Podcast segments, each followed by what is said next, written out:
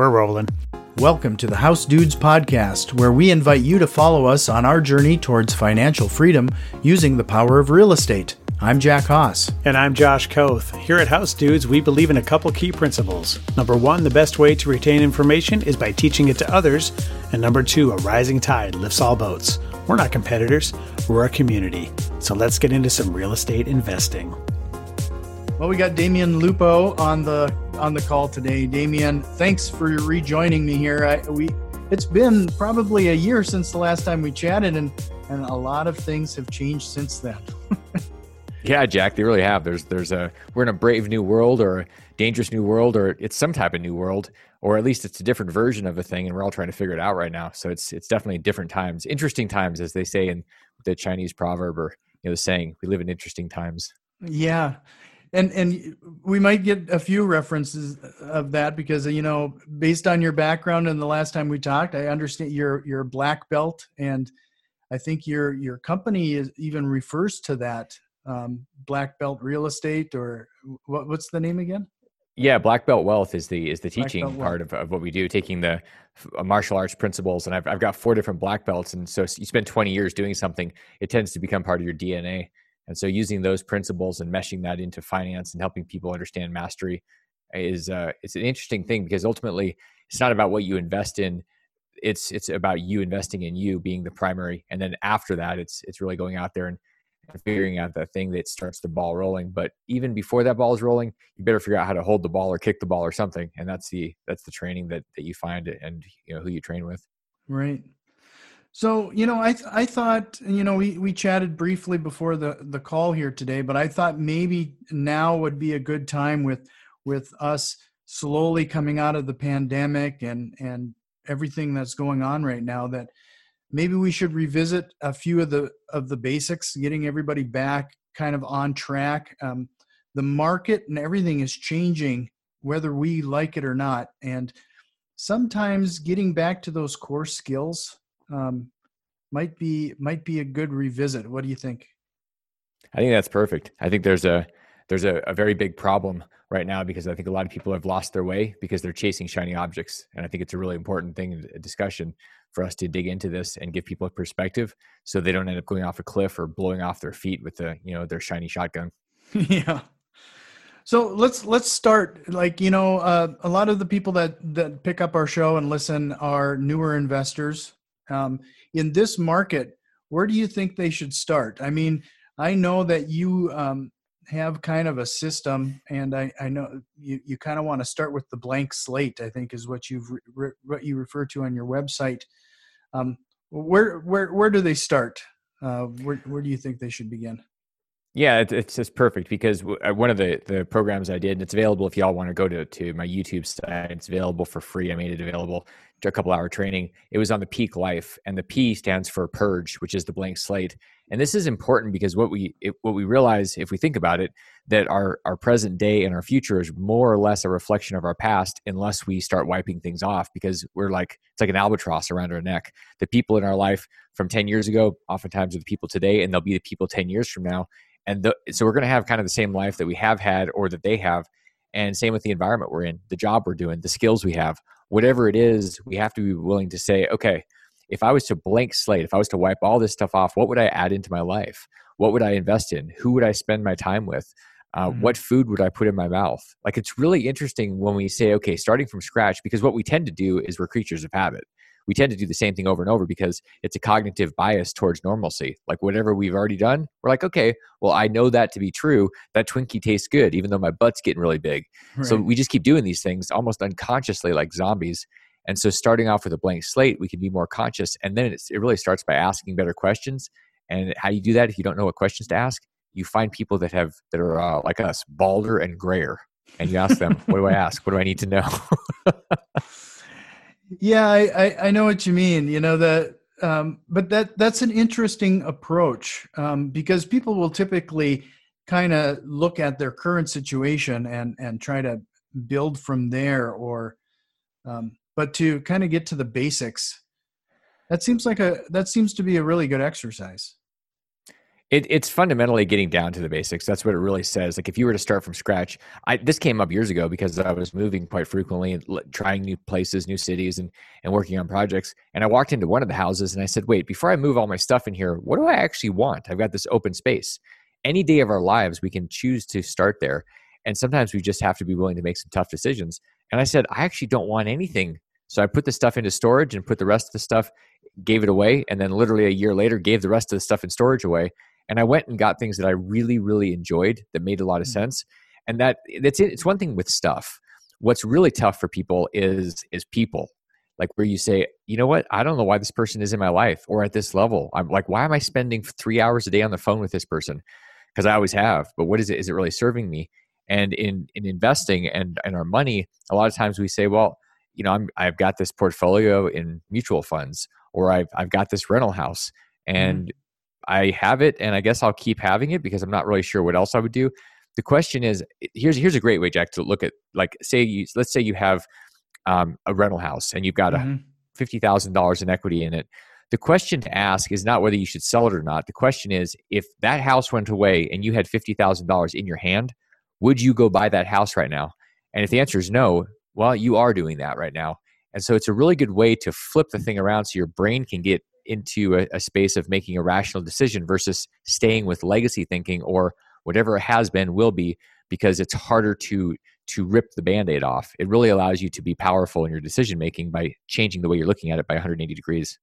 Right.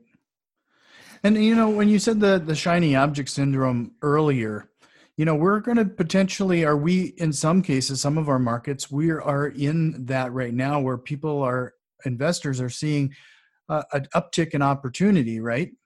But um, I, I have a feeling that some are are altering what they would typically buy just because it's a it's a deal, and it might not fit what they their long term goals are.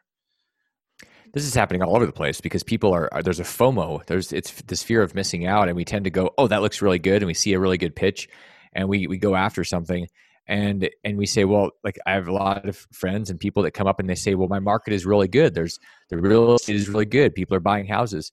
And you know we also have what 40 million people that are unemployed. Mm-hmm. so there's two sides of the coin and just because your greed gland gets all swollen doesn't mean you, you should necessarily do something with it. it means maybe you should take a, a pause and ask better questions. And again if you if this is your first rodeo like if you're like us and you're just you know you've gone bald because of the experiences and the scar tissue there, there's some that's valuable. And so if you don't have that, a great thing to do is ask people, okay, what do you think about this? You've been through a couple of two, three, four cycles. What's your experience and what does it tell you about what I'm not seeing? Because I can't see that far into the future because I can't really go backwards because I've never been through it.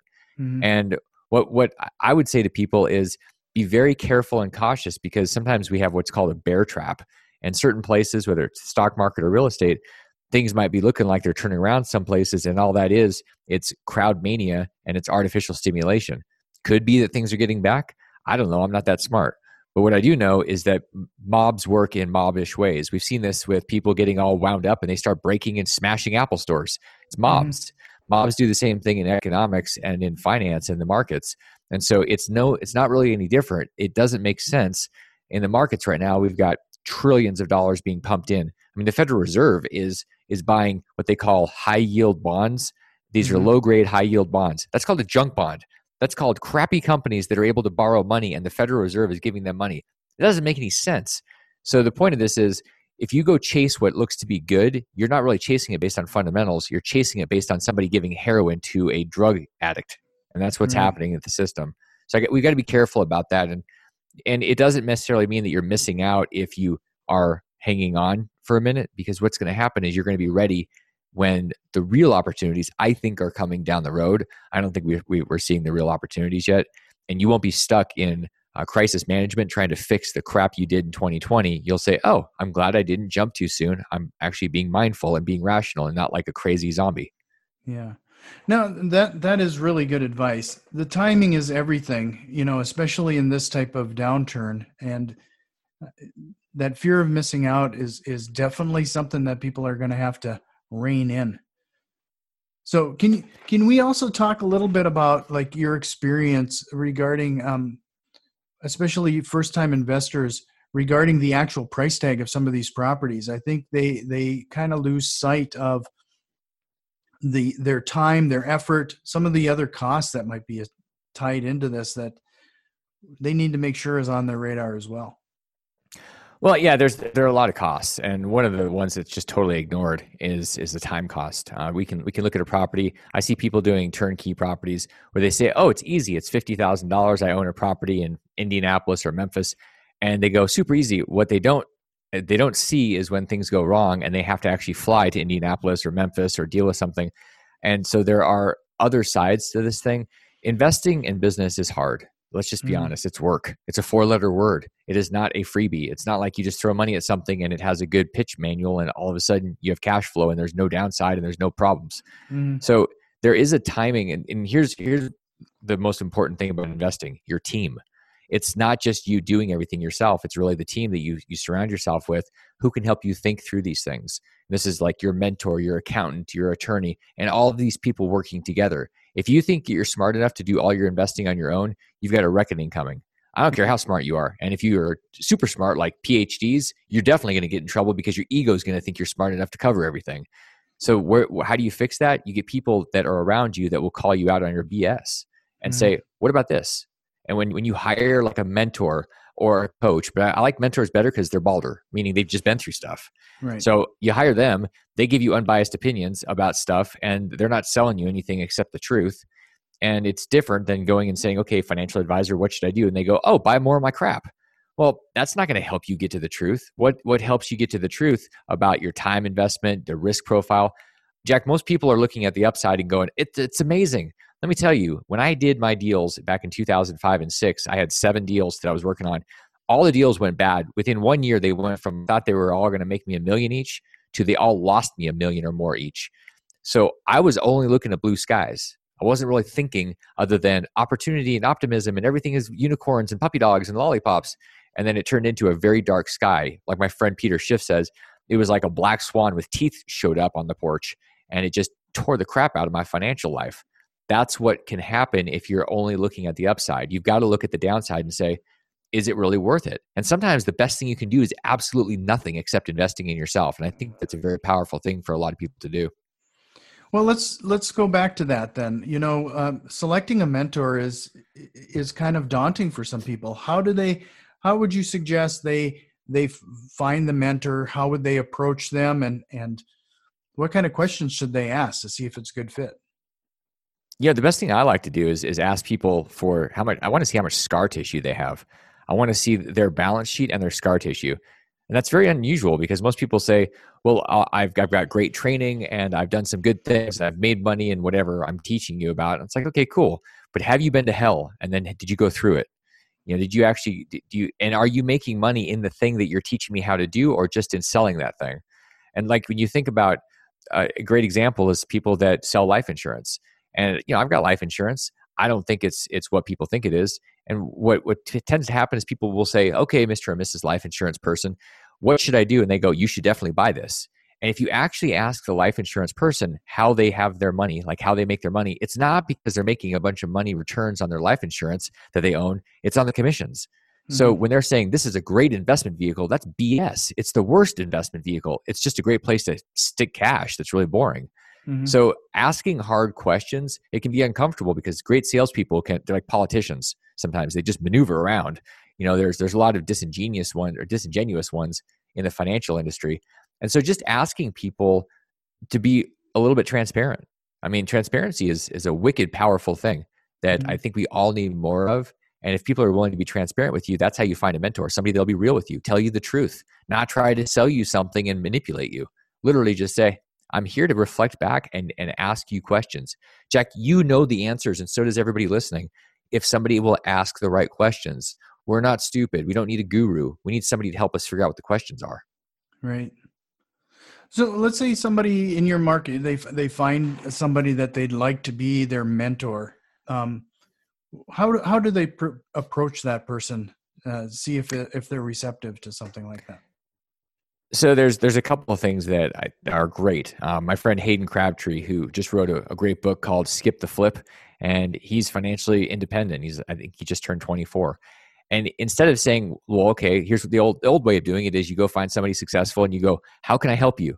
And and that's that's the dumb way to do it because you're putting the pressure on them to figure out a way to for you to help them. Mm-hmm. The, the, other way to do it, and Hayden told me about this recently. He said, "Man, I just found somebody that was successful, and I wanted to learn from, and I started doing stuff for them. I started making their life easier, taking the, the pain away, and, and guess what? All of a sudden, I became invaluable."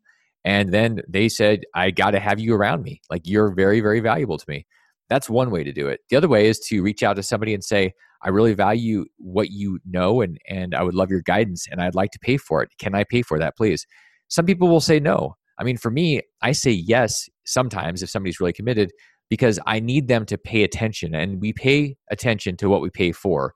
Very mm-hmm. rarely do we pay attention to things that we're not paying for because there's no realistic exchange and it's right. it's it's too time consuming as a mentor. So those are the two ways that I would say you can go and, and get to almost anybody and have their help, find the right mentor. Either ask them how much you you know I want your time and I'll pay you for it. What you, tell me what the number is, and then write the check, or simply start serving people. And it's mm-hmm. amazing what people will do if you start doing that. Right. So, you know, you mentioned being trans, you know, getting finding somebody that is being transparent. What, what, how important is it for somebody to be transparent and honest with themselves when they're thinking about, you know, tackling real estate investing? I don't think most people are capable of it, quite frankly. I think people lie to themselves and then they protect their story. And to say, okay, you know what, I'm a raging X or Y or Z or something is wrong with me, it takes a lot of self work and it takes looking in the mirror and being able to stand there and just stare at yourself. Uh, the one of the ways to do that that's really fast and effective and almost nobody wants to do it is to look at your money. Look at your checking account. Look at your calendar. I call it the three c's your cash mm-hmm. your credit and your calendar. Look at those things with somebody else and just be brutally honest. Like it's really hard to have your bank statement in front of you and somebody else and say oh that's not mine like i didn't spend all that money at amazon i, I mean mm-hmm. this is this is one of the things i do like one of my credit cards is just like hundreds of transactions at amazon a month and so i own that i have a click problem i get that Mm-hmm. I like lots of little things for my kitchen. It's just a thing. Well, if that was destroying my financial life, then acknowledging the truth, people will say, "Oh yeah, you know what? I have an extra two thousand dollars a month." Yeah, the reality is, you don't have twenty four thousand dollars more in your bank account today than you did a year ago.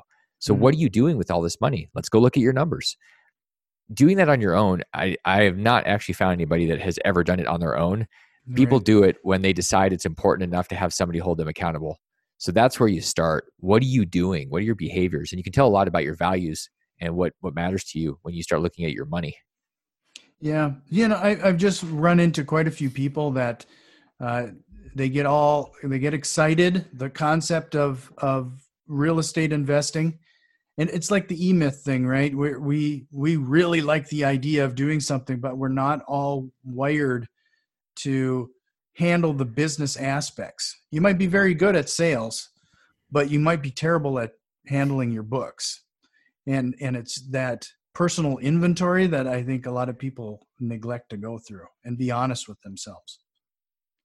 Well, and, and, and that's true. And a lot of people would rather just stumble their way through it. And the truth is, we're just not good at everything. I mean, mm-hmm. there's there's nobody that's great at everything. You might be lukewarm, and that's really not going to get you very far. It's kind of like saying, okay, I, I talked to a, a client yesterday and she was a client and then she wasn't a client. And I, I said you know i just i don't think this is the right fit because she was all over the place. She didn't want to focus and do really good. She wanted to have a little of this and a little of that. And i said how is that going to work? She goes well i'm being diversified. I'm like you're being diversified. You're not focusing and going deep. And she's a doctor and so mm-hmm. in medicine you don't have somebody working on your brain that studied 50 different things for a month each you want somebody that studied neuroscience for 20 years like mm-hmm. it's it's really fascinating. If you want to have the best results, you got to be willing to dig deep into something, not spread yourself over everything. That's that's one of the things people want to do because they're so curious. Well, great. Become curious about becoming great. That that will change everything. Invest in houses, invest in multifamily, invest in stocks or or cows or corn or whatever the heck you want to do. Just figure out what it is, and quite frankly, it doesn't really matter as long as you get really really great at it. And that means having teams because you're not going to be great at every part of that one thing either. Mm-hmm. Right. So you know that that that kind of uh, reminds me that when we first when I first started out, I mean, uh, it was like the first time that I took the took an effort and actually tried to make a plan before I really got into doing this thing, I would I, would catch myself uh, being distracted either by working on my business card for half the day or whatever. I would work on everything but the business itself. So I actually made a list of money making activities so that we could could stay focused. So that if i felt like i was getting sidetracked i could rein back in and go like okay refer to the list. I know that sounds very elementary but uh, that that's how basic i had to start. I don't think anybody should be ignoring what you just said. I think you should skip back 30 seconds and listen to that about 50 times because what you just said is is the brilliance in the simplicity and the power in the simplicity where it's it comes down to what Gary Keller talked about in his book The One Thing. If you haven't read that, maybe that's your next book. It's the one book you should read immediately, The One Thing. If you yeah. find yourself making business cards all day and and why do we do that? Because it's safe. Mm-hmm. We do it because we're not going to lose. Nobody's going to make fun of us unless we actually publish the business card. And sometimes it's better to have a goofy business card. I mean, I remember years ago, I published a business card that I thought was snappy and it was bright. And I had some language on there that I didn't even think about. And I got in trouble with the real estate department. So I had to pay a thousand dollar fine and, and I ended up uh, like literally losing my, my real estate license and gave it back because the real estate commissioner said, Oh, you, you said something about a realtor on here. And I was like, Holy cow. It was like but i got you know what? I said okay fine. And there were consequences. I i made a mistake. I admit that. It was it's on me. It's my responsibility. And yet i kept moving forward. And what happened because i was taking action i made millions and millions of dollars. So what are the things that matter? People deals and money mm-hmm. i mean the, the fuel the people and the deals and and so if you think about that when you're doing what you're doing are you focusing on one of those three things and if you're not you're probably doing something wrong meaning you're not doing anything that's making progress. You're on a merry-go-round, or it's like freaking Groundhog Day every time you wake up. Oh, look, more stuff I'm doing that doesn't matter. Right. No, it, it just spurred me because when you said talk, talking about that doctor that you're referring to, it, it's kind of interesting that she had that that problem because most people in her profession are the, really successful ones are the ones that specialize in something, you know, and and it's like that when we're when we're uh, talking to new investors as well. Everybody's trying to do so much of everything. It's really what you focus on is what you what grows. And if if you're spread too thin nothing grows it just in fact it might become stagnant so you gotta you kind of kind of pick your lane at, especially at first and, th- and that's the thing. It doesn't mean you don't do things. I always tell people my strategy is to put things in a parking lot. Something looks good. I used to have an issue. Um, g- going back to Amazon. I used to have an issue. I heard of a book. So what did I do? I clicked buy. Well, then I ended up with these piles of books or tons of ebooks and I wasn't reading them. And I mm thought, why am I doing this? Because I don't want to miss out. It's like the stuff that we have in our lives that we go, oh, yeah, I need to do that. And then we like jump over and we think we're multitasking. And what we're doing is just scatterbraining it. And so the, the alternative is parking lotting it where you take these things and you put them in a parking lot and you say, okay, they have a home now. I have a thing called a wish list. We all do on Amazon, where mm-hmm. you don't buy something, you put it in your wish list. Good. It didn't die. It's not gone away. It's literally there. So I can look at it in a year and say, yep, I still want that book. I haven't lost it, but I didn't waste the money or have this big bunch of clutter. And so having a parking lot for all these things, these ideas, because there will come a time if you're focused, something grows, it expands, and you say, okay, you know what? I've done really well in this one thing. I want to expand. I want to open up. I want to diversify. Well, great. Mm. So then go grab something out of your parking lot if it's still relevant or do it. But people do it way too early. They go, I've got this real estate business. I'm a landlord. I have a painting side business. I'm a Mary Kay representative. I also sell Cutco knives and I work a W 2 job. It's like, I, am exhausted. Oh, yeah. And I'm, and I'm trading options with, a, with Forex or something. And I'm going, what are you actually making money on? Well, nothing yet. Yeah, there's a reason. So what are you going to choose? Choose something. Doesn't even matter. Just choose something and get really, really good at it and keep everything else in the parking lot. Yeah, no, that's a good tip. Like you know, and in fact, I have a uh, a little moleskin uh, tablet that I carry around in my backpack, and if I, I do exactly that, I, I instead of dwelling on it because if I find that if I don't write it down quick or or put it in OneNote or or something where I can park it, um, it'll recur. Like it, it takes up mental space. Like it'll something will remind so I, I try to write it down where i can trust it that it that it'll be there when i come back to it but at least then when you say park it you're parking it out of your mind a bit too. We got we got to find a strategy around that because our mind does not want to there's a natural tendency some i tend to be very very intense about closing loops. I don't like things to be left open. Some people are pathetic because they'll just say, "Oh, it doesn't matter," and they just don't do it. They don't finish. Those are not the people you want to have on your team or your employees or anybody. They're just terrible to have around because they leave things undone. The problem is if you need to have things done, you either get it get stuck on it or you know you get in this loop. So having a place for it to go where it's not in your frontal lobe is a really powerful strategy. Getting it out of your mind so you can focus on the one thing, knowing that it's not lost, so your brain can actually chill out. Yeah. So if you haven't figured it out already, uh, Damion and I both would highly recommend everybody read the one thing. Uh, that that is an, a great book, and it, it's a great reminder. So we we touched on a lot of a lot of things here today, but is there like it sounds like you know we're we're in this environment right now. We might be seeing a lot of shiny objects and a lot of opportunity. Uh, what we're both saying is is let's be a little cautious and and let's not jump at the first shiny object you can you see.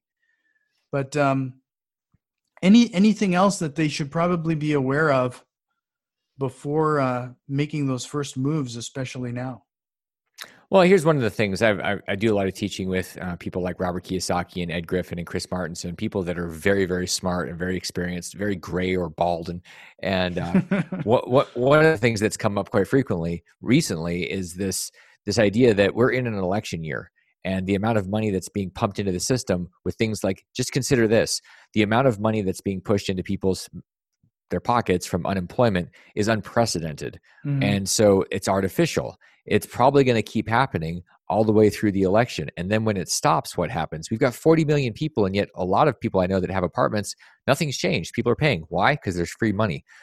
When that stops, I don't see that going on indefinitely. When it stops, mm. we're going to have a mess. So if you think that, oh, good, everything is going to be good right now, yeah, could be. We're in a massive election cycle. And so people don't tend to want to shake the boat, the politicians, so they put pressure on on the the system to keep people happy. It's like the Romans keep them fed and what, and they can watch you know the lions eat the the, the Christians or you know this craziness that we do to keep people distracted. Mm-hmm. That's a lot of what's happening right now. We're we're being distracted by fake money and and just a lot of stuff that's going on. I don't think it's the right time to say everything is is good. Like I don't it's not fundamentally it's not good. You can't have 40 million people unemployed and say everything is good. The government is manipulating the system and when they take off they, their foot off the gas, then you're going to see opportunities. It's about right. patience. And when you have patience, you can get rich. If you don't have patience, you're going to get crushed. Well, you were talking before the the the call started. You were even talking about that uh, there might be some opportunities that people should just take a look at because uh, there might be money available to them now that they may not otherwise know of, uh, particularly through this CARE Act. Was that? Yeah, back in in March uh, this year, 2020, the Congress passed the CARES Act. This is the 2.2 trillion dollar spending bill that basically pushed money into all sorts of things. One of the things it did is it opened up retirement accounts so people that were impacted, and the actual language is anybody who experiences adverse financial consequences as a result of being quarantined, for being furloughed, or laid off. Well, who didn't have that happen? Right. And so you know, it's like okay, so that's the definition. There's other stuff. If you had the virus and and stuff, well, I mean, everybody basically got furloughed or quarantined in mm-hmm. in some respect. And and so if you had that happen, you have a couple of options. You're able to pull out up to two hundred thousand dollars out of 401ks, TSPs, thrift savings plans, and half of it you can roll over into a self-directed type of plan. You can spend it, you can borrow it and pay it back over six years, no payments this year. Like you've got all these options now, whereas that money was really stuck. And for a lot of people, that may be their lifeline. It also might be an opportunity for you to get some of that money out of Wall Street and into Main Street, like real estate, or help you you invest in yourself with mentors or masterminds or or seminars. There's a lot of options here. So if you want to learn about that, I I actually wrote a report on that very thing that ties into the, all the retirement space. And you can get a copy of the report if you just want to text the word EQRP to 72000. It'll give you on your phone what I'm talking about here. It might be a way for you to get a couple hundred thousand dollars. So if you don't do anything else, if you're like, okay, I need to, I need to buy the book. I've got this whole this parking lot in my brain. Text mm-hmm. that one word EQRP to seventy two thousand and learn more about this. It's a lot of fuel and a lot of options if you can un you know if you can break that money out of out of uh, retirement jail. Great. And then I'll make sure to include the, that type of information in the show notes as well as your website and, and a few other resources. But uh, if people other than the the text, is there any any other way that you'd like them to reach out if they had any other questions? Yeah, I'd love to have people come check out Financial Underdogs on financialunderdogs.com. It's the podcast. It's where we're talking about you know this the stuff you and I are talking about, and we talk about it every week. And we we get into what the, the you know the the reality of fighting the man, fighting Goliath. Um, it's it's hard. Most of us are not born on third base. Mm-hmm. You know, most of us don't have Rothschild or Trump or or um, you know Obama in the last name. We like we literally are working and struggling and and we're we're grinding it out. And so it's financial underdogs is is where I live and do my work to help people break free of the financial bondage. And so I'd love to have people come visit. Well, I, I can't thank you enough again for your time. Um, I always value our conversations. I hope we can do it more often than a year apart. Um, but uh, really appreciate your time again. Thank you for joining us, and and uh, we'll talk again soon. All right, Jack. It's been a pleasure. Thanks for having me. Thanks. We've put a lot of effort into providing useful content, and if you've found value in the show and have any interest in supporting us with a small donation, head over to patreon.com slash housedudes. And if you have any thoughts or questions, shoot us an email at info at housedudes.com. You can also find us on Facebook, Instagram, and Twitter at housedudes. And if you like what you're hearing, head over to iTunes, subscribe, rate, and review the podcast. It really helps other investors out there find the show. And remember, massive positive impact requires massive positive action. We'll see you next time. This episode was brought to you by HouseDudes.com. Do you have time to actively manage flipping and rentals yourself? If so, go for it. If you live in a market that won't cash flow or don't have the time to do all the work, are you just out of luck? If there was a way to participate more passively, would that appeal to you? I'm sure you have questions about how the process works and what to do next. If that's the case, fill out the form on housedudes.com slash investors, and we'll reach out to see if you are a good fit for our business. This is first come, first serve, and we will have to stop taking applications when our goals are met. See you at housedudes.com slash investors.